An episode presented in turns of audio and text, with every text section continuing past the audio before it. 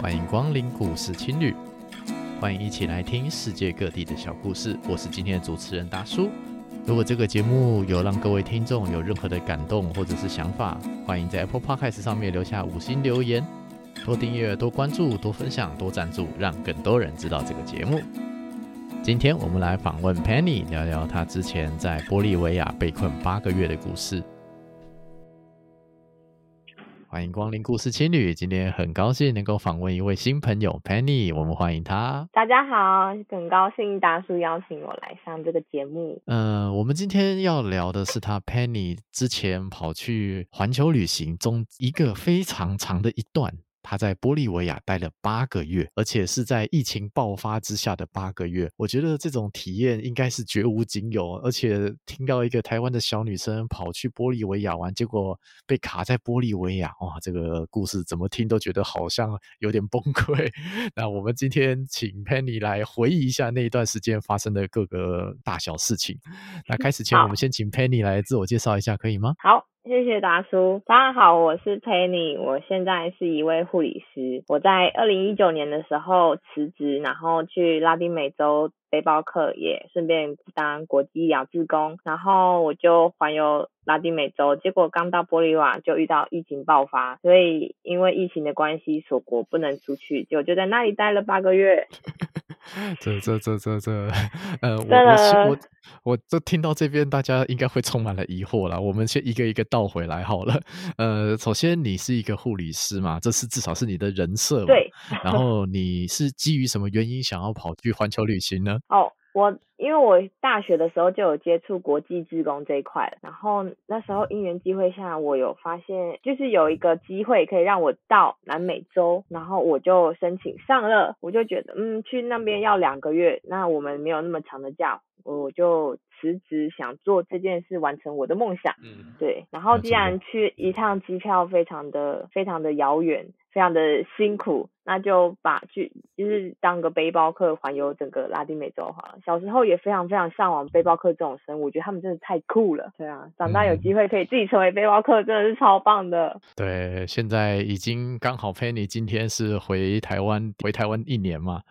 对，应该也蛮怀念那些那段时光的，对不对？完全不一样。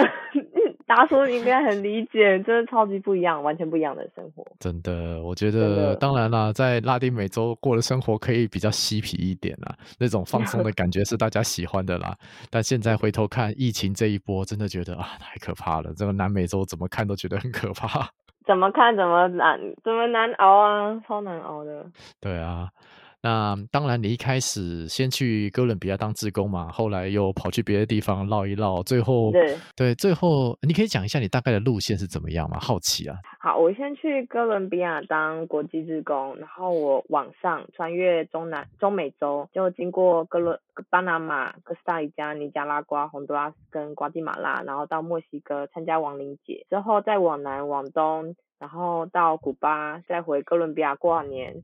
之后呢，去复活节岛，再去秘鲁，然后最后去玻利维亚，这样，嗯，总共十九个月。对，对，不过我那我们今天就是要聊你最后这一站，拉丁算是拉丁美洲的最后一站吧，玻利维亚。我觉得在那边八个月应该都崩溃了。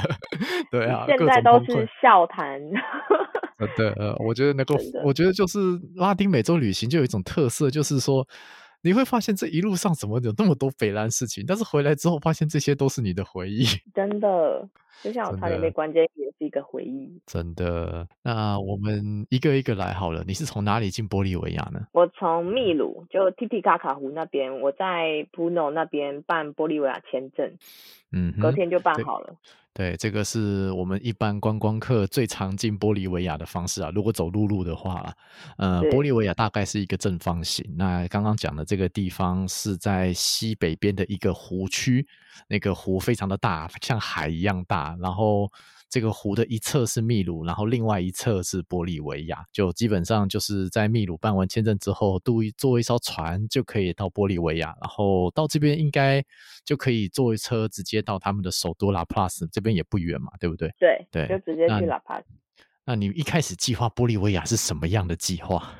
我计划玻利维亚只是个过站，就是我待完了签证一个月嘛，就一个月之后到智利这样。对，应该一般的人大概在那边不会待到一个月啦，那在那边可能就天空之镜看一看，然后可能就了不起，呃，苏克雷、波多西这边稍微看一看，可能整个玻利维亚就差不多这样子看完了。对，我的旅行计划。就是签证的时候不是要给他旅行计划吗？旅行计划写到底都已经只有两个礼拜了。对，就对对对，就是申请玻利维亚签证，你必须要拟一个旅行计划，然后那个旅行计划都是写假的啊，那怎么可能玩到一个月？很难呢。真的啊，我就已经写到底说哦，只有两个礼拜啊。对对，马上就掰掰不下去了，对不对？掰不下去啊，真的。对啊，因为玻利维亚的呃，毕竟这个国家说实在是基础建设比较差一点，它的观光资源是有没有错，但是都集中在几个观光区，那几个点就有点像子弹一样，打完之后你就不知道接下来可能有什么好发挥了。没错，除非你要去山里面露营啊，这样子，只除非这样子啦。真的，啊、山里面太高了，很可怕。但它也有雨林啊，它的北边那一整片都是雨林区啊。就是雨林真的太痛苦了，我可能也不行。一开始你没有想要去嘛，但是后来你有去，对不对？一开始我就在那里了，不，后来我就在那里，一开始完全没想过自己会进到雨林去。真的好，那我们那先那总而言之，你拿到签证，然后进了玻利维亚，打算开始要玻利维亚的旅行了吗？嗯、结果就是，然后可能还有一开始有玩一点东西，后来又发生些什么事情这样子？对，我一开始还去到他们的，就是去看北边的雪山。嗯哼。去看那个悬崖的房子，嗯哼，然后去那边之后呢，隔天回来就整个青旅就说，哎，他们隔天要封城，三月要封城，就是说哈，为什么？怎么回事？然后那时候大家才知道，原来外面已经一团乱了，因为原本疫情是在亚洲跟亚洲嘛，嗯哼，对。对，然后到欧洲，美洲自己觉得是一个很安全的环境，嗯、然后突然之间，美洲啪啦啪啦啪，一夕之间，每一个国家都要封城。是，所以这是一个很瞬间发生的事情，是不是？就是应该是说，你在进玻利维亚之前，在秘鲁都没有任何的消息吗？好奇。他们完全没有任何的消息，然后他们原本公布说是两天后封城。就是封城、边境锁国之类的。好，然后大家就是，然后只封，现在就是他们只有两个礼拜，就那时候三月中，他只封到三月底。嗯哼，对。然后很多背包，因为我完全其实有点搞不清楚状况，大家就想说，好，先待着看看。因为那时候还住在情侣里面，大家就想说先待着看看。嗯、没想到他隔天一大早马上就封城了，你城市就出不去了。国境也出不去，是国境出不去，城市出不去，还是青旅出不去？是哪一个状况？封城加锁国啊，它还没有实施宵禁，所以你城市出不去，国境出不去，青旅出得去。哦，这顶多在城市里面还可以晃这样子。对，但是它的餐厅那一天白天就封。封城锁国嘛，餐厅那一天是营业最后一天，晚上五点要全部人在打烊，就要实施宵禁，当天晚上就实施宵禁，就是它就是整它的进程超快，就是它整个。大家就是啪啪啪，就每个国家都一样超快，就关门了这样子，因为就是发命令一发下去，就大家就全部执行就对了。对，就是非常的快速。然后我那时候早上是去采买的时候，发现所有的商家下午都在开始打烊啊什么，就觉得很，嗯、只是觉得很发生的很快。然后其他国家还在暴动，拒绝宵禁。哦，也有地方是拒绝宵禁的。对，拒绝宵禁。然后玻利瓦就是他们民情比较淳朴一点，他们蛮守秩序的，就。没有发生太大太大规模的暴动，不过可能对啊，就是没有太太大。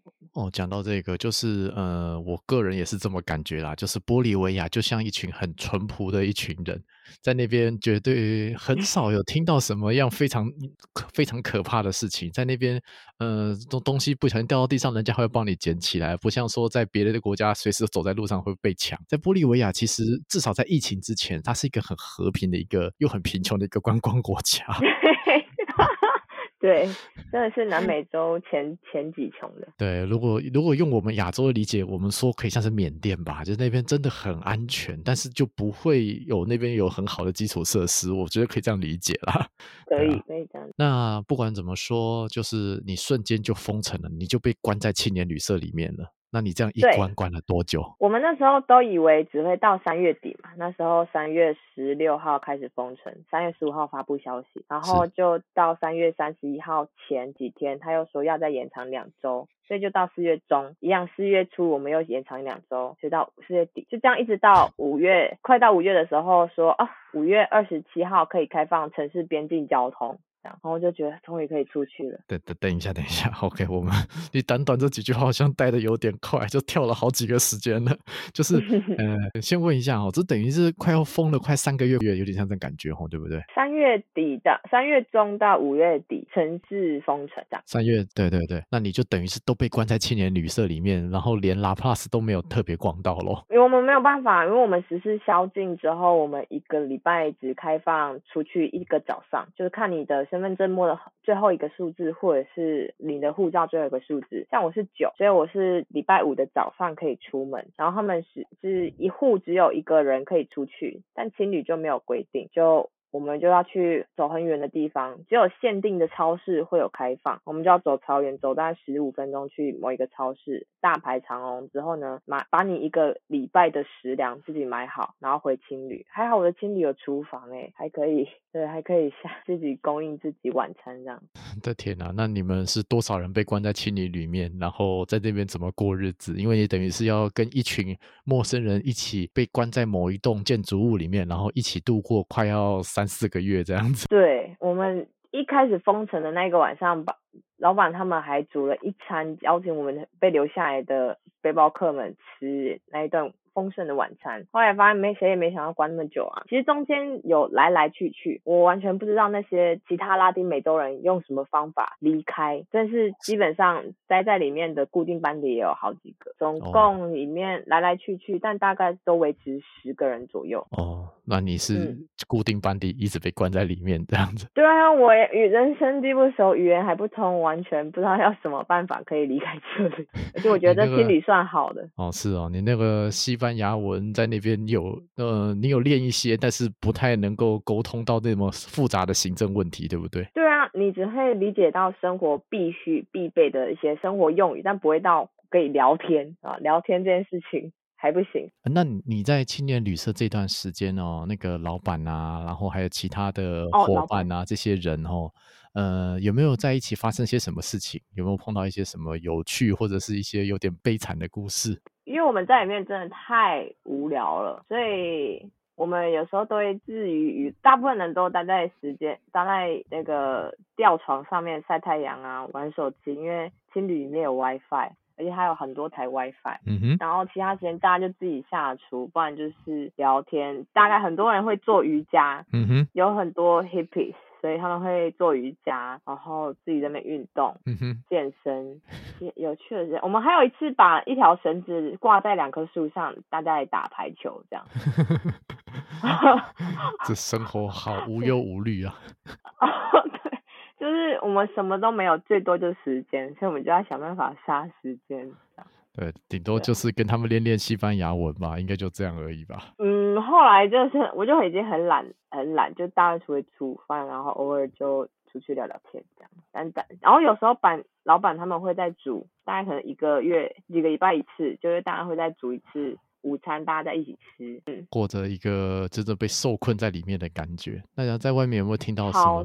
在外面有没有听到什么呃比较不好的故事呢？比较不好的故事，里面的故事没有，我们消息超级封闭的，大家都也没有办法得到什么消息，只是知道哦，我们现在封城又要延长了，这样，然后进出超市都要带，嗯、呃，都要身份检查，就一定要带护照。嗯哼，啊，还算和平，玻利瓦真的还算和平。OK，就至少你在那段时间就是在那边，因为封城了，所以你也可能没收到什么消息，反正就这样子继续过，就在里面算是有点平安的度过，没有碰到其他确诊的案例，对不对？确诊没有诶、那时候玻利瓦真的很安全。不过有有一个小插曲，是因为我那时候刚封城的时候，我在台湾的南美洲背包客社团，我有发文说，大家都会关心有谁跟自己一样被困在玻利维亚嘛？有两个跟我，有两个在 La Paz 加我，然后有两个。在 Santa Cruz，在另外一边。嗯哼。后来那两个人在三月底四月初就先走了，他们用他们的管道走了。另外一个女生，她在她是一个呃，他也是跟我一样 solo 背包客，然后我就邀请他来我们的青旅。嗯哼。但后来他还也是待了每一两个礼拜就也是走了，哦，他就是去别的地方。等一下，他怎么走的？他怎么没有把你带走？没有，他好像后来决定回去他自己别的朋友的地方吧。哦、啊、，OK，那那可能是有点不方便了，那就没办法了。对，我觉得他很厉害，他一切他路上的旅程都是那种 take a ride，就是招那种搭便车的方式。我觉得他的。他是我蛮敬佩的一个人。等一下，啊、他他等一下，他是呃，也是一个有点嬉皮的人，然后就一路搭便车，然后就算是疫情，还是搭便车去旅行嘛。对啊。哦，还有这么强的人，这么帅。很厉害。然后哦，然后因为在美那个社团里面发文，就有住呃定居在移民到智利的一个台湾女生，她很热心。他问我说：“你需不需要口罩？你不需要台湾制的口罩？你那边物资够吗？”所以他寄了一大箱的台湾医疗口罩要给我，所以他寄到拉帕斯的，要寄到我们那个青旅，就给他我们的地址。结果我们到就是一路上物流都超顺利，经离开智利到达玻利维亚，然后到拉帕斯的邮政总局的时候呢，我就他有说：“哎，到了，他的显简讯显示有到了嘛。”我就去出去的时候，我顺便去拿，因为我们后来有开放办公时间，我就在那个早上去拿。结果，然后拉帕斯就说他们没有，他们不承认有收到这个包裹。诶，在你那个物流资讯上面明明就显示已到达拉帕斯的邮政总邮政中心啊，真的编号给他，然后日期给他，他们里面人都不承认诶。然后就这样。然后后来我就。我对我就回去跟别人分享这件事情，他们就说哦，被 A 掉了啦。哦，好吧。哦，真的哎，很夸张哎，我的口罩。等一下，你那个时候身上有口罩吗？我那时候只有一片台湾带过去的医疗鼻口，因为以前不会想要戴口罩这件事情啊。对，谁谁没事会戴医疗性口罩出国？以前没有疫情的时候，大家没有这件事情的想法嘛。我们去哪里？并没有像现在这样，就是口罩，口罩随时都戴在身上。没有，就是我就是戴一片，戴着心安的那一种。就那片陪着我撑了一个礼拜，我后来觉得真的不行了，我要把它丢掉。那边的口罩都是防尘的，就是像工地啊，或者是就是一片很单薄的纸口罩。对对对，那种我们自己我自己跑工地会用的那种口罩，这个我很了。没错，防尘的那一种。然后去红十字会、去医院、去诊所问他们都没有，然后去药局买也都是这种，就是顶多就是医疗。就是它外面，就是我们医医疗层医疗级口罩外面那一层而已，它并没有三层，所以它就是外面防泼水的这种，不然大部分的人都戴布口罩。想我也可以理解，说玻利维亚的基础建设还有他们的行政效率，可能真的就这样而已。对，对，他们的行政效率真的是。后来我有在跟其他人聊，他诶、欸、就是雨林区的园园长，他有说他寄来的他朋国外朋友寄来的东西，大概十件有九件都会被 A 掉，十件有九件都被 A 走，有这么糟糕？对，他很糟，他说他真的很难拿到国外朋友寄给他的东西。天哪，好吧，那个我我我我们该说什么呢？唉，真的没有办法哎，超无奈的哎，很可怕。那个邮政，对，好，没关系。呃，当然我们会讲到后面的园区的部分，就是雨林的园区嘛。那在这之前，应该还是有发生一些事情嘛。嗯、就是至少你从拉普拉斯首都这个地方，虽然我真的觉得我自己没有去过拉普拉斯，但是我听说蛮无聊的。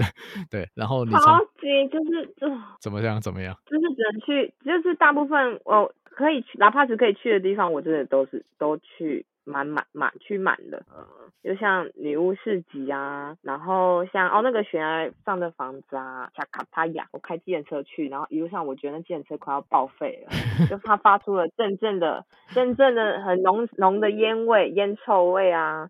然后还有还有一些什么恶魔的牙齿啊，我觉得最主要就是女巫市集可以看吧。对，就是然后它是一个缆车为交通主要方式的一个城市嘛。目前这拉普拉斯我听到是这样，不过疫情之下的拉普拉斯应该根本是连缆车都动不了吧？那，缆车就封啦，全死。而且因为我至少前还有前两天可以过正常的正常的观光客生活，有去有搭到有搭到。哦，好吧，没关系，这至少体验过嘛。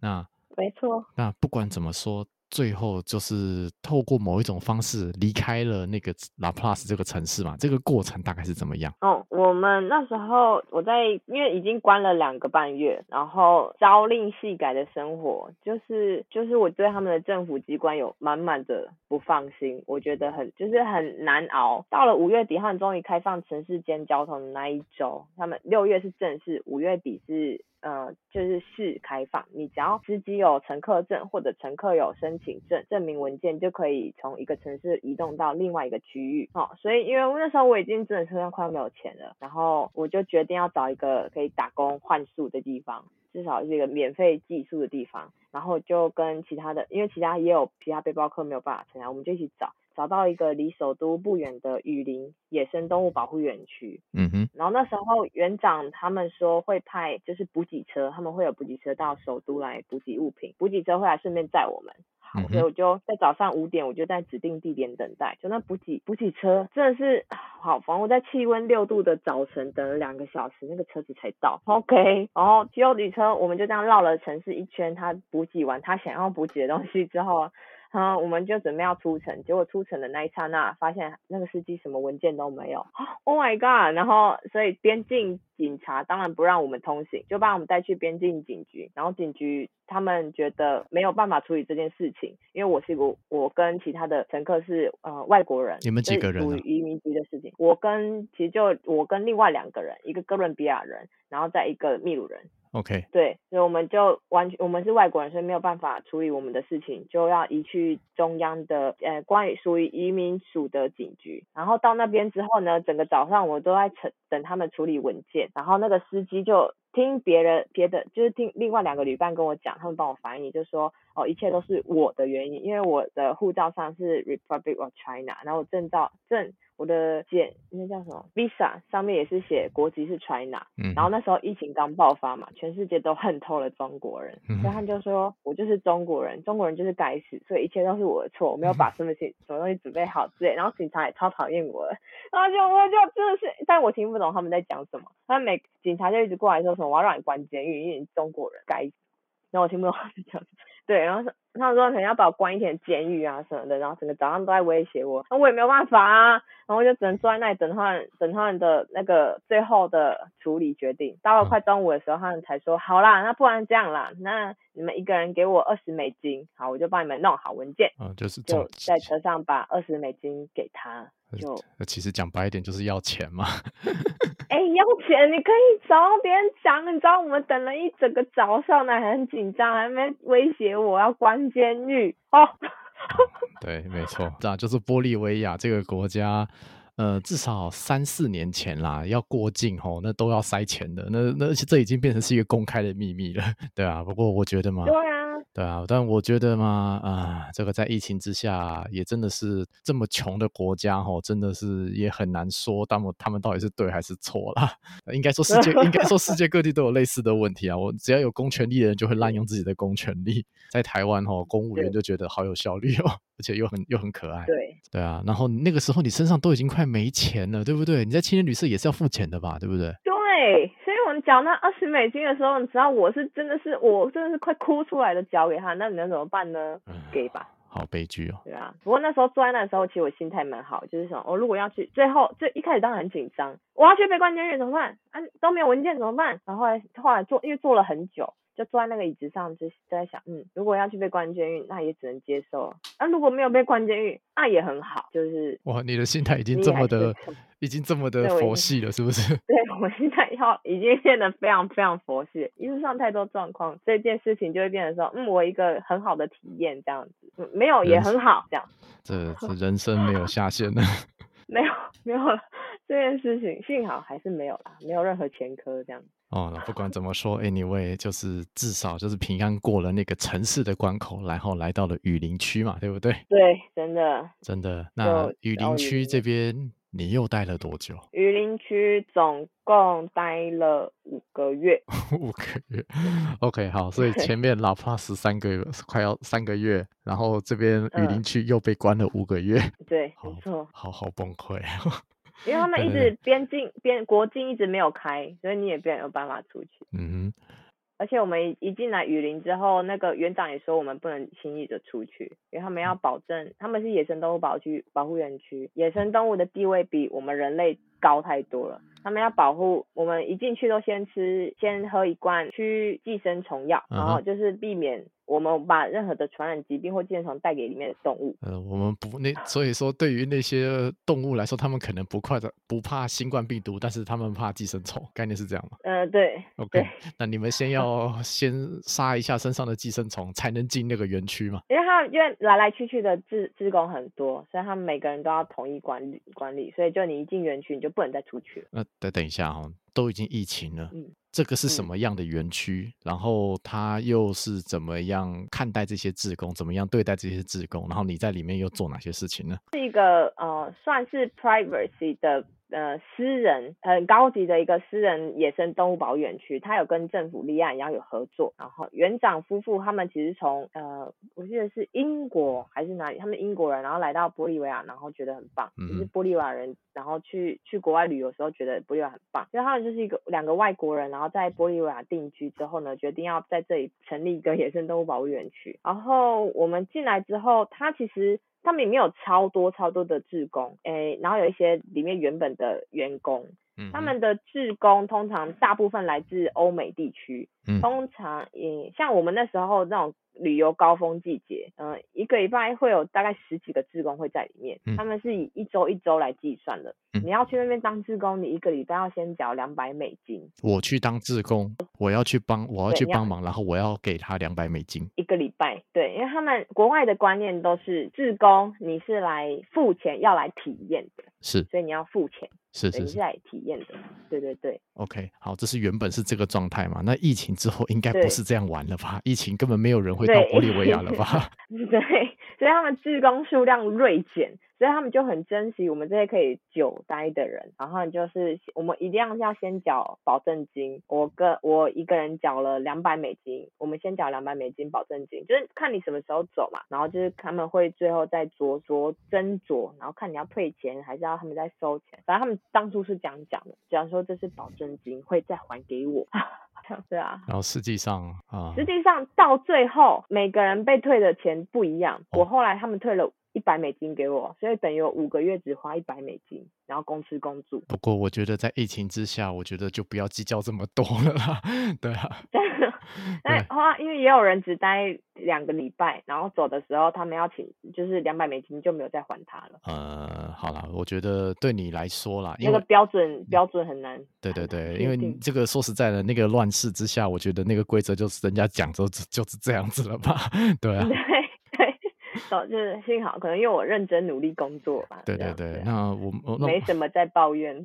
那我们倒回去一下好了，你 在里面的话，你是做什么事情呢？因为里面现在有多少人，有多大，然后做哪些事情呢？他们园区算。蛮大的，实际上几瓶我可能没有办法很清楚的跟你讲，但他们里面的动物有很多种。首先就有鹦鹉区、哺乳动物区，然后呃熊区、熊与大猫区，然后爬虫区跟猴区、猴子区。哦，大概是这几种。嗯，等一下，那然后还有一个 baby room，是不是像一个高中一样这种大小这样子？好奇啊，好奇。哦，差不多，有有有，因为它其实左右它横跨在它园区建在两条溪的中间，嗯，然后我们的饮用水跟所有冲洗的水都是从那两条溪里面饮用过来的。嗯哼，OK，所以至少水源是有的。那电力跟网络那边 OK 吗？没网，你知道我一因为我一离开。呃，青旅我就没有网络，因为青旅是 WiFi 嘛。我当初也没想到我会待这么久，所以我没有买玻利维亚的 SIM 卡，所以我没有 SIM 卡呢，我就没有网络。后来我到了园区之后呢，我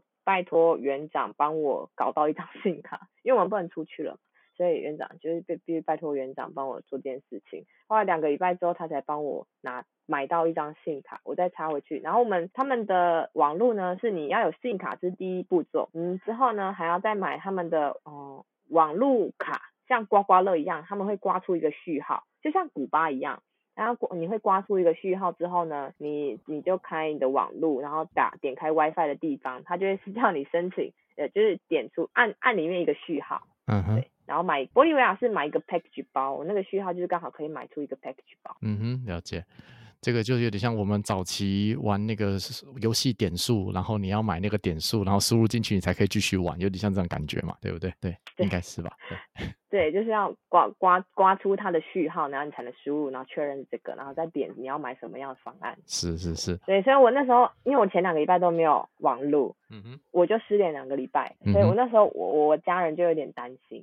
是。对。啊。然后还找到外外交局那边，然后。幸好之后，反正我联系上有跟他们在报平安。好是是，Anyway，反正我们后来里面网络是这样子，然后水源、电力，电力真的超容易断，很长 没电。哦、那那那那些动物就习惯那种没有电力的状态，这样还是可以生活是吗？动物很 OK 啊，动物很 OK，他们动物真的是我们给他们就是一日三餐这样，然后很 OK，帮他们清就是打扫啊，整清理家园、挖屎挖粪之类的。然后他们每个人大部分都还有游泳池，他们有游泳池，要去打扫，他们有游泳池。所以，然后我们都要等，我们都会先帮动物整那个整理好，然后准备好他们的早中晚餐，我们才会去吃我们的饭。就是在那边，动物比人金贵。天啊，那你所以说，你一个台湾小小的护理师，然后因为疫情被关进了亚马逊的一个雨林区里面，开始照顾这些动物，变成。饲养保育员之类的，保育员、饲养员之类的。因为我知道你本身也是有在玩一些爬虫类，有一些宠物啦。那那照顾起来，跟那个动物园的感觉会差很多吗？爬虫类很 OK 啊，你知道，因为我养的是蟒蛇，在那边也有遇到我养的蟒蛇，因为它就是刚好是南美洲的蟒蛇，所以就是蛇就是不用常吃，我那时候一个月喂一次就好了。嗯，是。就不像那些动物一日要三餐，我还要打扫它的家里，清理它的食盆跟抓它的游泳池。蛇要游泳池吗？不用啊。哦，不过他们那里面的，他们里面也有爬虫类，然后他们的爬虫类也有小泳池，我们也要刷他们的小泳池，是这样。这个游泳池让你觉得很记恨，对不对？不，就是他们的确是很花心思在照顾这些动物，嗯、然后就是遇到很多各种南美洲特有的动物，我觉得超棒的。嗯，就是像美洲豹、美洲狮，然后美洲豹猫、虎猫，跟他们里面的安第斯熊，嗯哼，很多，很棒。对，巴西豚啊，然后水豚，好像也还不错哦，还不错，就是算是，因为我们就是，我觉得我申请到这个工作真的很不错，因为园长他们会讲英文，所以我至少还有一些英文可以沟通的人。是是是，然后还有跟我一起去的伙伴，但是他们之后也离开了，所以就大家都来来去去。是是是，因为你的状况比较特别嘛，因为不管是签证的问题，还有一些机票的问题，所以变得是说，其实你也很难离开那边，你就暂时被关在这个园区里面了。那你有没有发生什么印象深刻的故事呢？有，我们有到最，就是一开始都是沉浸在照顾各种动物的喜悦上面，然后后来。有发生一件，一开始啊，一开始我去鹦鹉区，我第一个就去鹦鹉区，然后照顾鹦鹉的时候呢，我第一个礼拜就被鹦鹉咬爆我的耳朵，我的耳朵就被咬一个两、个 V 的那种伤口，然后就去兽医院消毒包扎而已。没有到缝，嗯哼，然后然后因为我们猴子区呢有五种猴子，他们不让女生员工或者是志工都不让女生去女，所以他们都是男生去照顾这些猴子。然后有时候我会就是他们会开放，如果你女生要去的话，一定要有男生的员工或志工一起陪同。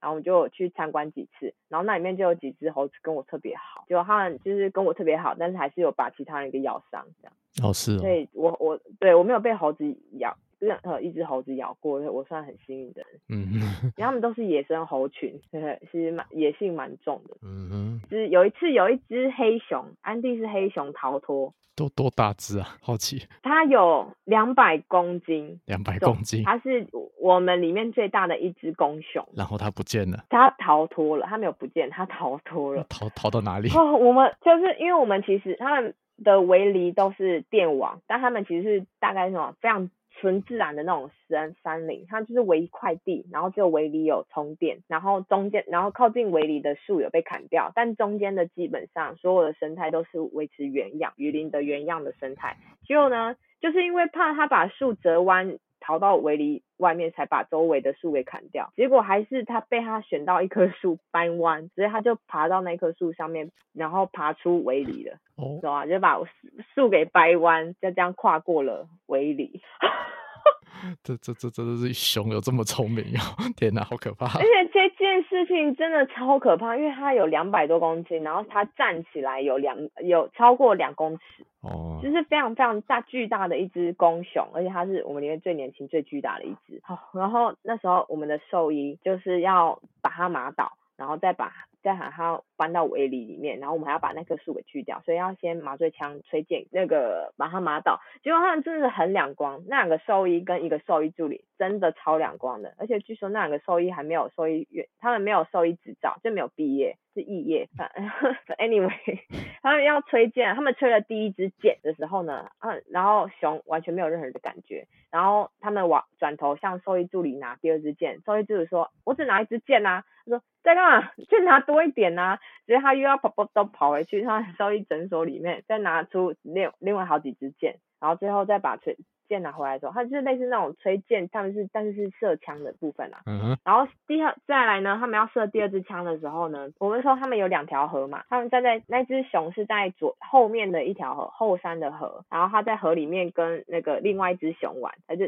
另外一只熊在围篱里面，然后那只。被逃出来的熊在围篱外，那么跟他玩。嗯哼。然后，然后那另那两个兽医吹第二支箭的时候，是站在不远处的桥上，要就是对着他吹第二支箭。然后熊发现了第二支箭的时候，熊发现那个兽医了，然后呢很生气，很生气就要冲过来扑。扑就狂奔往那两个兽医奔过来，嗯、那个兽医吓死了，马上就是奔跑啊，就往上爬。我们那时候附近那一区都是大猫跟大熊区，我们都会有个准备区，在里面才是呃动物生存的生的那个活嗯。呃关着的笼子，我们那时候一开始就有先把所有的准备区笼子呃门先打开，因为平常都在用钥匙，门都有先打开，他们就要逃到最近的一个准备区，嗯哼，里面就是显现很多笨斗啊、打扫区的工具置放间，就在他们往上坡，就是然后逃到里面的同时，那个熊真的跑超快，因为他们并没有很远，而且那个熊真的很大只，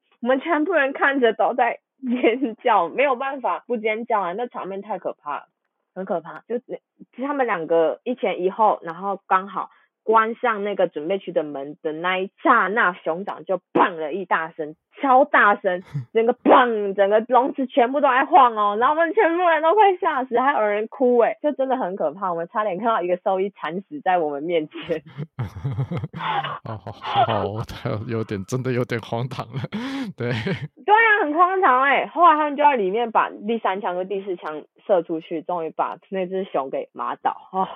然后之后，然后把它搬回该大概去的地方，这样子。对，大概十个人才搬动，就是十个人，然后把它用一个担架，然后整个把它排，然后里面的树要砍掉啊，然后再评估一下环境啊。好，超可怕哎，这真的真的怎么听都觉得好荒唐啊。现在想到这件事情，还是会觉得心有余悸，心跳还是在加快。当时真的太可怕了，我们真的差点看到看着那一个兽医，就两个兽医一前一后，而、啊、后面那个兽医差点惨死在我们面前。啊，他真的是哦。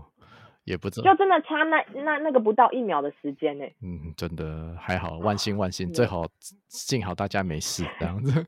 对，对，幸好大家没事，不过也是有发生有事的，有人从桥上掉下来。哦，那其他的事情就对了。对，其他的事情不是哪一天是隔。不，那其他店就有一个秘鲁的女生，因为我们送大猫其实是一天送一次肉，而且他们肉有鸡肉、牛肉跟猪肉，嗯哼，所以我们要提两大桶的肉，嗯、然后我们是两条河嘛，后山的那一条我们都是用竹桥，非常的不牢靠，嗯哼，然后竹桥加上石头这样堆叠的，然后我们过那条桥大概有五公尺这么长，然后大概只有宽一。一公尺，所以我们提着两大桶要保持距离，尤其下雨的时候超滑。所以那天就是发生在下雨，下雨的时候竹桥很滑，然后他就跌倒了，他就滑掉，滑到 滑到下面，头撞到下面的石头，然后就去送附近的医院，然后缝了大概十几针。哦，还好人没事吧？是一个人没事。对，那是一个秘鲁的女生，秘鲁女生志工。嗯哼，真的好可怕哦。对，很可怕。后来她就在 Baby Run 那边，然后边照顾猴子宝宝边休养的。真的。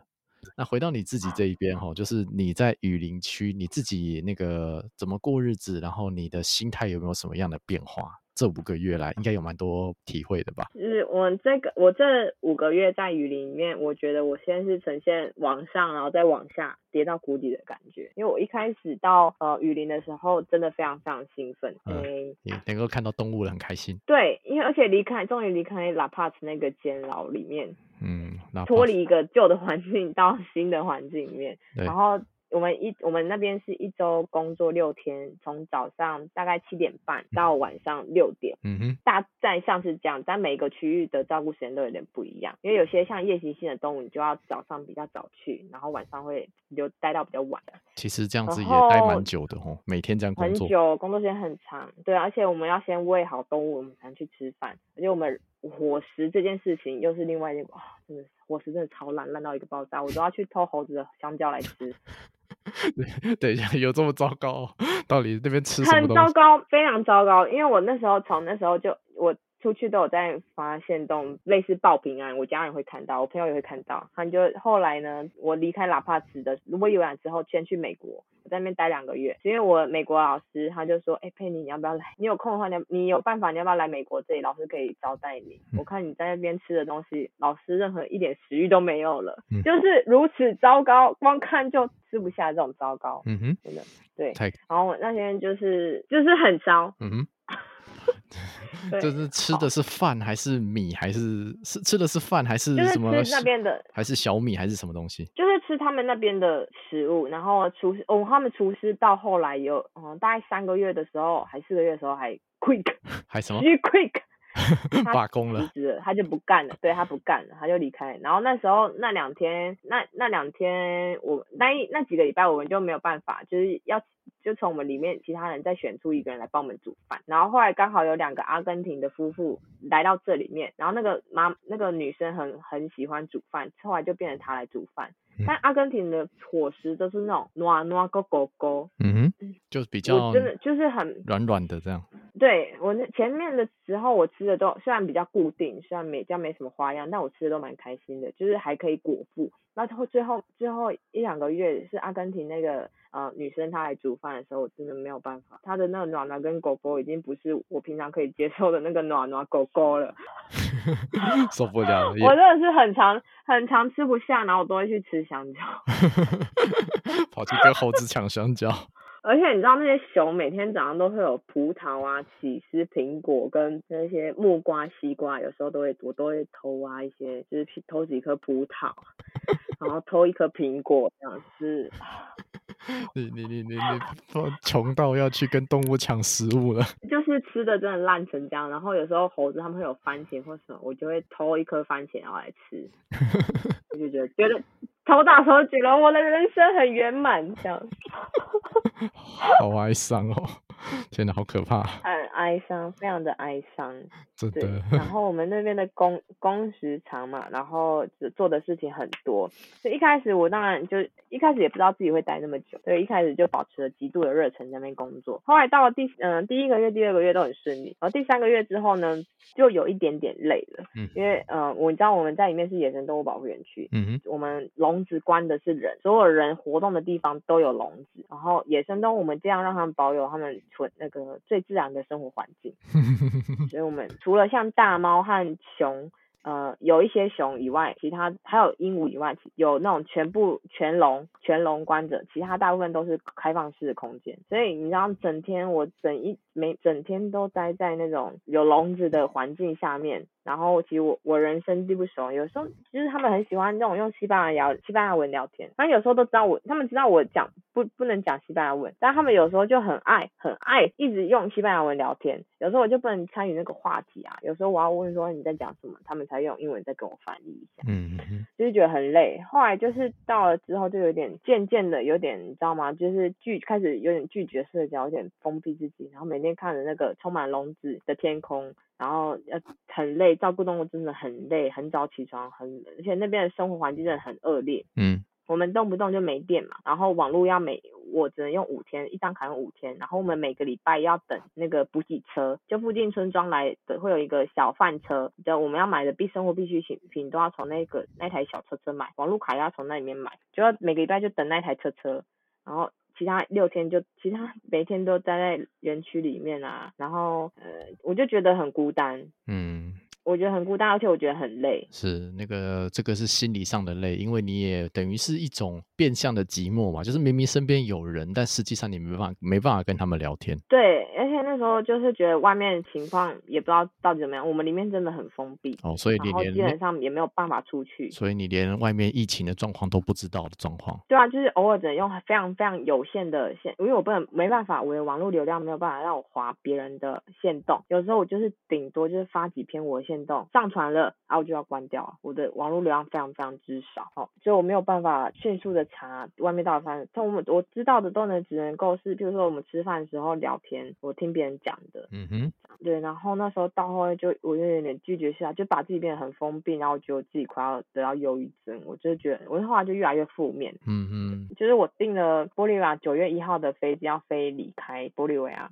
那那时候九月一号，因为九月一号他们公终于开放空路。嗯哼。我们我们，你先你有去过玻利维亚知道，我们签证其实都只有一个月。对。就是我们的 visa 里面只有一个月，但因为我们疫情期间有呃疫情免签，所以外国人就是不用担心签证的问题。嗯哼。后来到了他们开放空路这一天，他们外国人要在一个礼拜之内就要飞出去。我订的九月一号，九月一号开封，我就订了九月，结果他就莫名其妙把我取消了。我订到的下一班班飞机是十月十五号。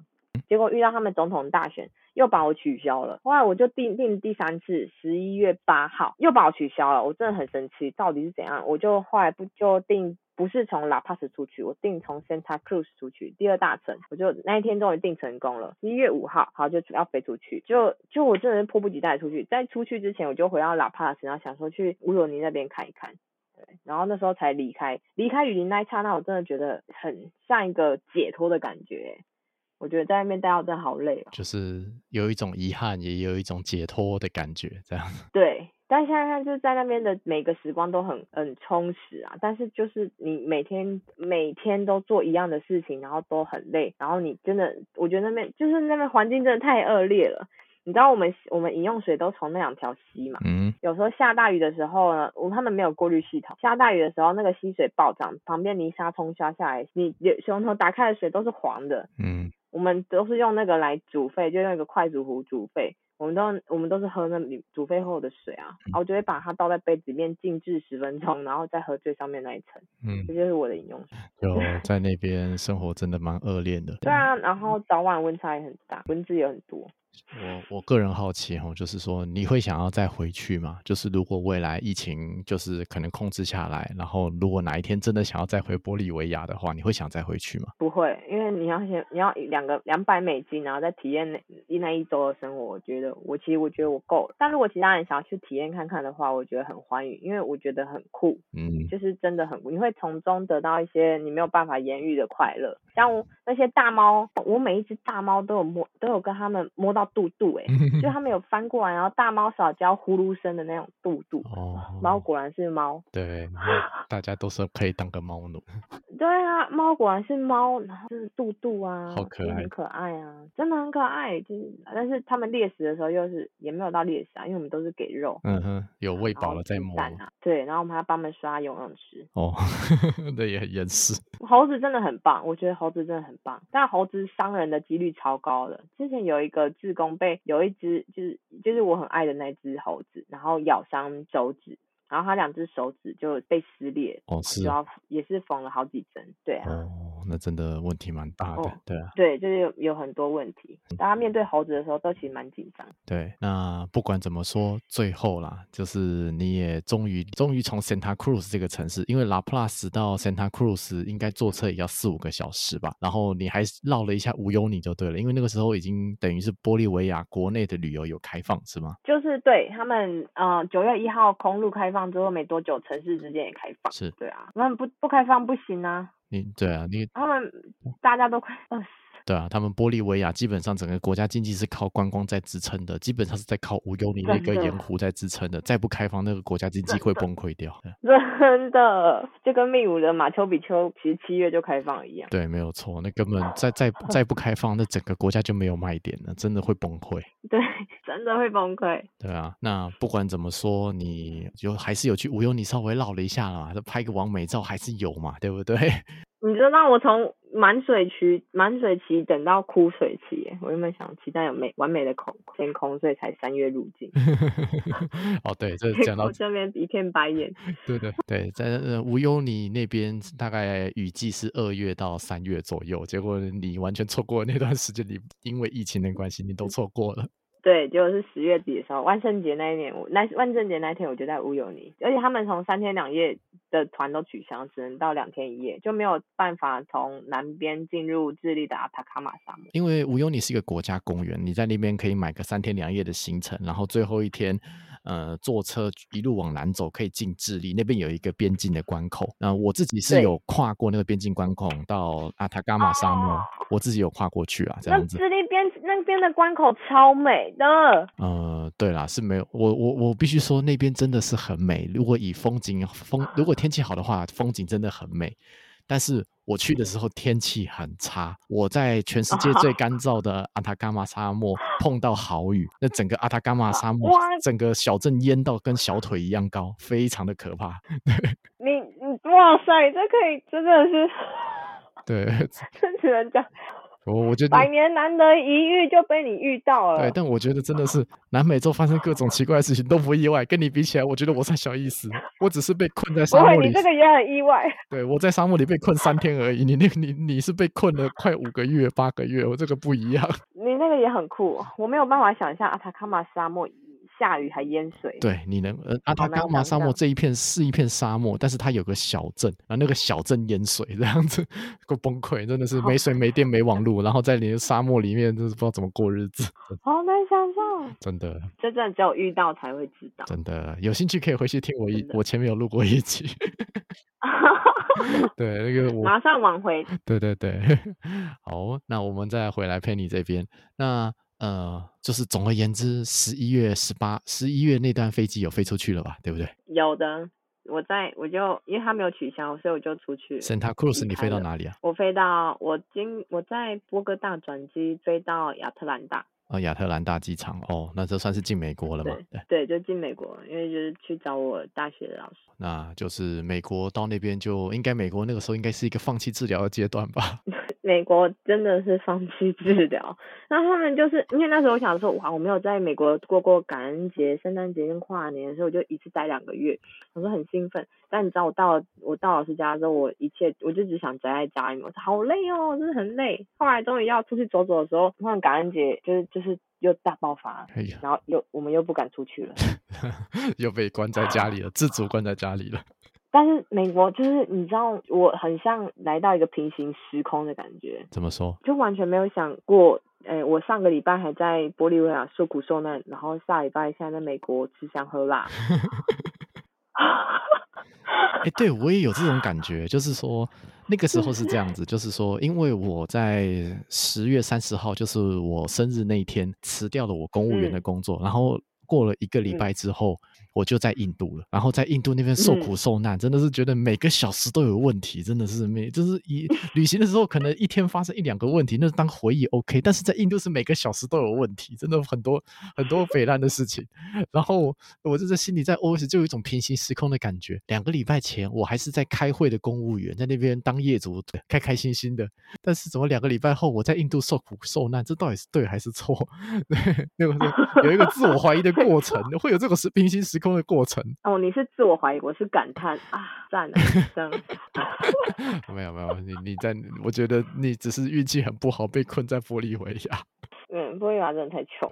对，玻利维亚真的是一个很穷的国家，他们的月薪可能不到台币六千块，对，非常的穷。对，你知道那个园区他们发给员工的薪水是诶一百一十五美金一个月，一百一十五美金哦，好哦，月休四天，然后还不能离开。嗯，但包吃包住嘛。对，包吃包住是这样的。对，但是就怎么听都还是觉得有点悲哀。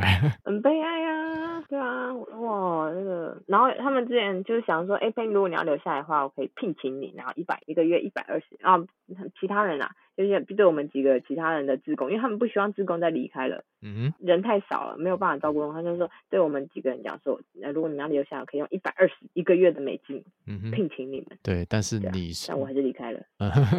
所以他已经待到，你已经待到要离开了，他才跟你讲薪水这件事情啊。就是对，到我们因为真的后来太多人离开了，就是连员工也想离开了。哦，好哦，好哦，那那那那可能那个心理状态已经崩溃了吧？因为那边我据我这样听起来，我觉得那边当个体验 OK 啦。但你说要在这边长期住下来，嗯、那真的会，除非有什么特别理由啦，否则应该真的很难。对，除非而且尤其除非你西语超溜，然后你跟每个人可以问他们聊天啊，问他们故事啊，我觉得人生故事真的超有趣的。但重点是我西语不溜。然后大家有有很多人也不会讲英文哦。嗯，对玻利维亚，在南美洲这不意外啦，对啊，不意外，真的，真的啊。那你就是到了美国，也稍微待了一下，后来就回台湾了嘛？对，就终于回台湾，然后赶在嗯防疫旅馆之前，我就还能住在家里，所以还是。那七呃呃十四假期都是妈妈，就是坐在家里，妈妈 煮饭给我吃。哦，好感动哦！你还记得当时？超感动。你还记得回来回到家里那种感觉是什么吗？诶，我落地到台湾，然后看 Welcome，呃，好像是写嗯 Welcome back 吗？还是什么 Welcome to Taiwan？那时候我真的快哭了，我就真的快哭了。很苦哎、欸，真的很苦哎、欸。玻利维亚那种飞出来的时候，因为我已经知道我九我九月一号空路，外国人不就要一个礼拜内离开嘛？那因为他取消我的机票，然后我下一班又被取消，所以我第三班飞出去的时候已经呃 delay 两个多月了。是。然后那时候我知道可能我们园长说你可能会被罚钱，然后所以他就写了呃以手写信，然后有盖章，就说证明说这些期间我都在这里工作，然后我还有把取消我。证机票那些证明全部印出来，准备好面对海关是的时候呢，海关就说：“哦，这些没有办法哎，你还是要缴钱呢。这样算下来，你要缴三百美金哦。”哇哇靠！我真的我就是没有钱了，所以才然后就最后这最后还要我缴三百美金呢。这个时候你在玻利维亚的海关口这样子，他还要求你要给你三百美金这样子。对，他就说，他就看了我这些证明文件，然后我还请那个园区的园长再打给那个海关，然后海。然后他还请园区园长，还请他的律师在跟海关讲，然后就反正在讲很多事情。他然后有海关很坚持，就是说他反正处理了很久，大概底处理了大概半个小时之后，他最最后还是过来说没有办法哎，如果你要用这些文件的话，你可能要先去移民局哦。但如果你现在不缴钱的话，就是、你就没有办法搭上这班飞机。哦，会好、哦，那就是玩你嘛，这样子。对，那最后你怎么解决？我这么多准备，然后什么都没有，我我就我就刷卡，因为我现在真的没有现金，我身上真的没有现金。哦，啊，至少卡还能用这样子。对啊，刷卡，因为我我那样我我那时候不是盘缠都快没有了嘛，就是后来。有发一些，就是当初当时知道要被锁国的时候，在拉帕斯，我很崩溃的发了两篇限动，崩溃的心情，然后我当时真的哭出来了，我觉得超级无助。那时候我的家人就有呃很热切的、密切的关注、关心我，然后尤其我哥哥他就有说，如果真的需要帮助，一定要跟他讲。所以后来我从拉帕斯要回出，呃，从玻利维亚出来的时候，我就有跟我哥哥。机票钱，然后就有汇钱给我，所以我那时候才可以刷卡。是，我我那时候真的真的真的真的没钱。是，哦，那这样子也算好啦，就是终于真的离开了嘛。Anyway，对，我终于反正把三百块付下去，然后我就头也不回的，不要回来了，心情很差啊，对，离开了这样。对，啊，那这么一段哦，你自己这样子待了八个月哦。你有没有什么心得，或是一些什么新的体会或想法呢？你说对玻利维亚？我对于对于玻利维亚，或是对于人生，我后来就变得很很能接受各种状况，因为其实而且我觉得会比较不会在意他人对我的看法，知道吗？就是我后来会变得比较珍惜和家人之间的互动，然后会对变得说各种好的坏的，其实我就会把它当成一个经验，就会觉得说反正至少我们还活着，然后会对于别人对你。的一些冷言冷语或者是那种批评啊，你就会觉得比较不会放在心上，因为你会觉得说，这对我的人生并没有很实质上的伤害。对啊，这个人可能在我的人生比例说没有占 太大大的比重的话，呢就不是一个很实质上的伤害，就会放很宽放宽心。对，觉得这件事情我着实的体会到我在这部方面的进步。嗯，对，我觉得特别是长途旅行回台湾的朋友啊，我觉得跟这些人聊天就有一种感觉，就是说其实都放得蛮开的，就会有一种感觉，就人生没有一定要怎样，真的。因为为我们可能以前从来没想过自己会经历这一趟旅程，就是没有想过可以这么悲惨，这也是一个点吧。对，非常没有下限。对、哦，你想到的还可以再更，你绝对想不到可以再更悲惨的。对，我自从我去过印度之后，我觉得我的人生就已经可以没有下限了。你以为很糟了吗？没有，还可以更糟。没有，你你的人生已经升华了。对，就是因为你的人生已经到达谷底了，所以就升华了。你的英雄之旅可以再说在玻利维亚了，对我来说是在印度。对，然后就是很习惯计划改变的。这件事情，嗯，嗯排计划，然后计划赶不上变化，你说，嗯，对，没错，OK 啊，真的，反正就是对得起自己最重要嘛。没错，就是变化来了再去应对它，这样对吗？解决问题或是被问题解决嘛？那你是差一点被问题解决掉了，我差一点被问题解决了，幸好有各方援手，我觉得棒被对。对，碰到都是最好的啦，日子还是要过嘛，不就是这样？对，真的好。那如果未来我们有机会的话，可以再跟 Penny 再聊聊其他的国家吗？对，其他国家的经验也是蛮精彩的。对啊，有机会吗？可以的。OK，, okay. 可以的，有的。OK，好的。呃，今天谢谢 Penny 精彩的分享，也谢谢各位听众聆听，在这边跟各位听众说声再见喽，拜拜，拜拜。疫情下不方便的生活，让许多人有非常不安的感受。陪你一个小女孩被困在玻利维亚八个月，非常的无助。想必她所经历的过程，身心是受到非常大的煎熬。但回头再一看，其实这一切都会是回忆，也让自己的人生更充满了勇气。未来碰到更多不确定的事情，也都能够坦然的面对。希望今天的故事对大家有一些小小的启发。如果喜欢我们的节目，欢迎在 Apple Podcast 上面留下五星留言，也欢迎来我们的 Instagram Story in the Hostel 来跟我们一起留言互动哦。